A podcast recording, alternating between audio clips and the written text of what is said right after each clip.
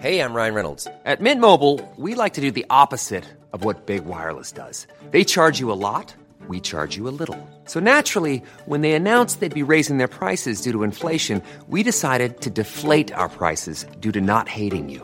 That's right. We're cutting the price of Mint Unlimited from $30 a month to just $15 a month. Give it a try at mintmobile.com slash switch. $45 upfront for three months plus taxes and fees. Promo rate for new customers for limited time. Unlimited more than 40 gigabytes per month. Slows. Full terms at mintmobile.com. G'day everyone. This is not the usual scheduled uh, episode, obviously, but just wanted to acknowledge Anzac Day 2021, which is tomorrow. The date, the 25th of April, marks the anniversary of the landing at Gallipoli in 1915, and we also remember all those who have fought for this country in the many years and conflicts which have followed that first day. But during subsequent campaigns, a number of important actions occurred on or around that date, and the memory of these events tends to be overshadowed by the landings. So on this Anzac Day, we here at the Australian Military History Podcast would like to acknowledge some events which have occurred in late April over various campaigns as well as the landing. 22nd of April 1943, the battles of Bobdubi and Mubo commenced as part of operations to force Japanese troops out of the Lae Salamaua region of New Guinea. The fighting in Lae Salamaua would cost 1,772 Australians killed, wounded and missing.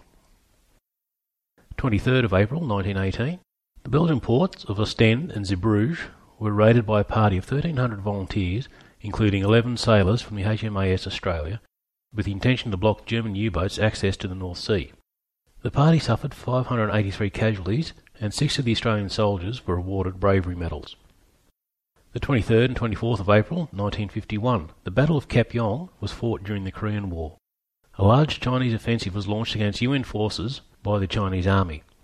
3 RAR was taking a break after months of hard fighting, but when the Chinese blow fell to their north, they were ordered to positions overlooking the Kapyong Valley.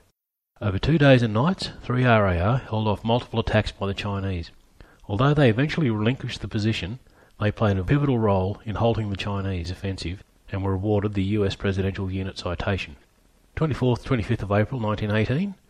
In recent years, the actions at Villers-Bretonneux has received acknowledgement with Anzac Day services being held. Back in 1918, the Germans had seized the town during their spring offensive.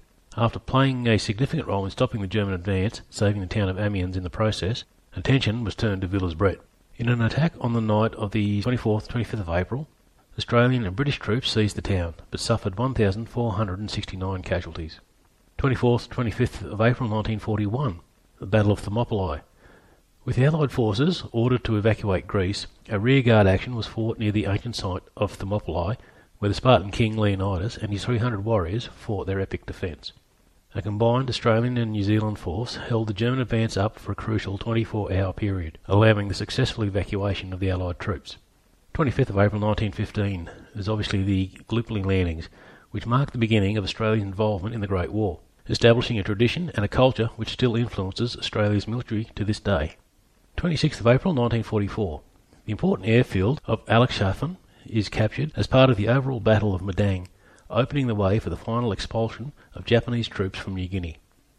So that's just a few of the important events which have occurred over the few days either side of Anzac Day, and hopefully this small acknowledgement will get listeners thinking of the lesser known but just as important contributions that have been made. Unlike last year, when COVID shut down just about all commemoration activities, this year there are quite a few options for attending services. If you want to head over to our Instagram page, we have details of some of those options. If you're out and about tomorrow and you see an old bloke with his medals having a beer by himself or just sitting alone, go and say good day and let him chew your ear off for a while if that's what he chooses to do. He might be the last member of his unit and having a willing ear to talk to might just make his day. And please remember that the objective of Anzac Day is commemoration, not celebration. The services are solemn ceremonies held to honour all those who have served this country in war, and I'd encourage everyone to conduct themselves accordingly. And finally, to all our servicemen and women, old, young, and in between, retired or still serving, on behalf of us here at the podcast and our listeners, thank you for all you have done and are continuing to do to make this country the wonderful place it is today. Have a good one.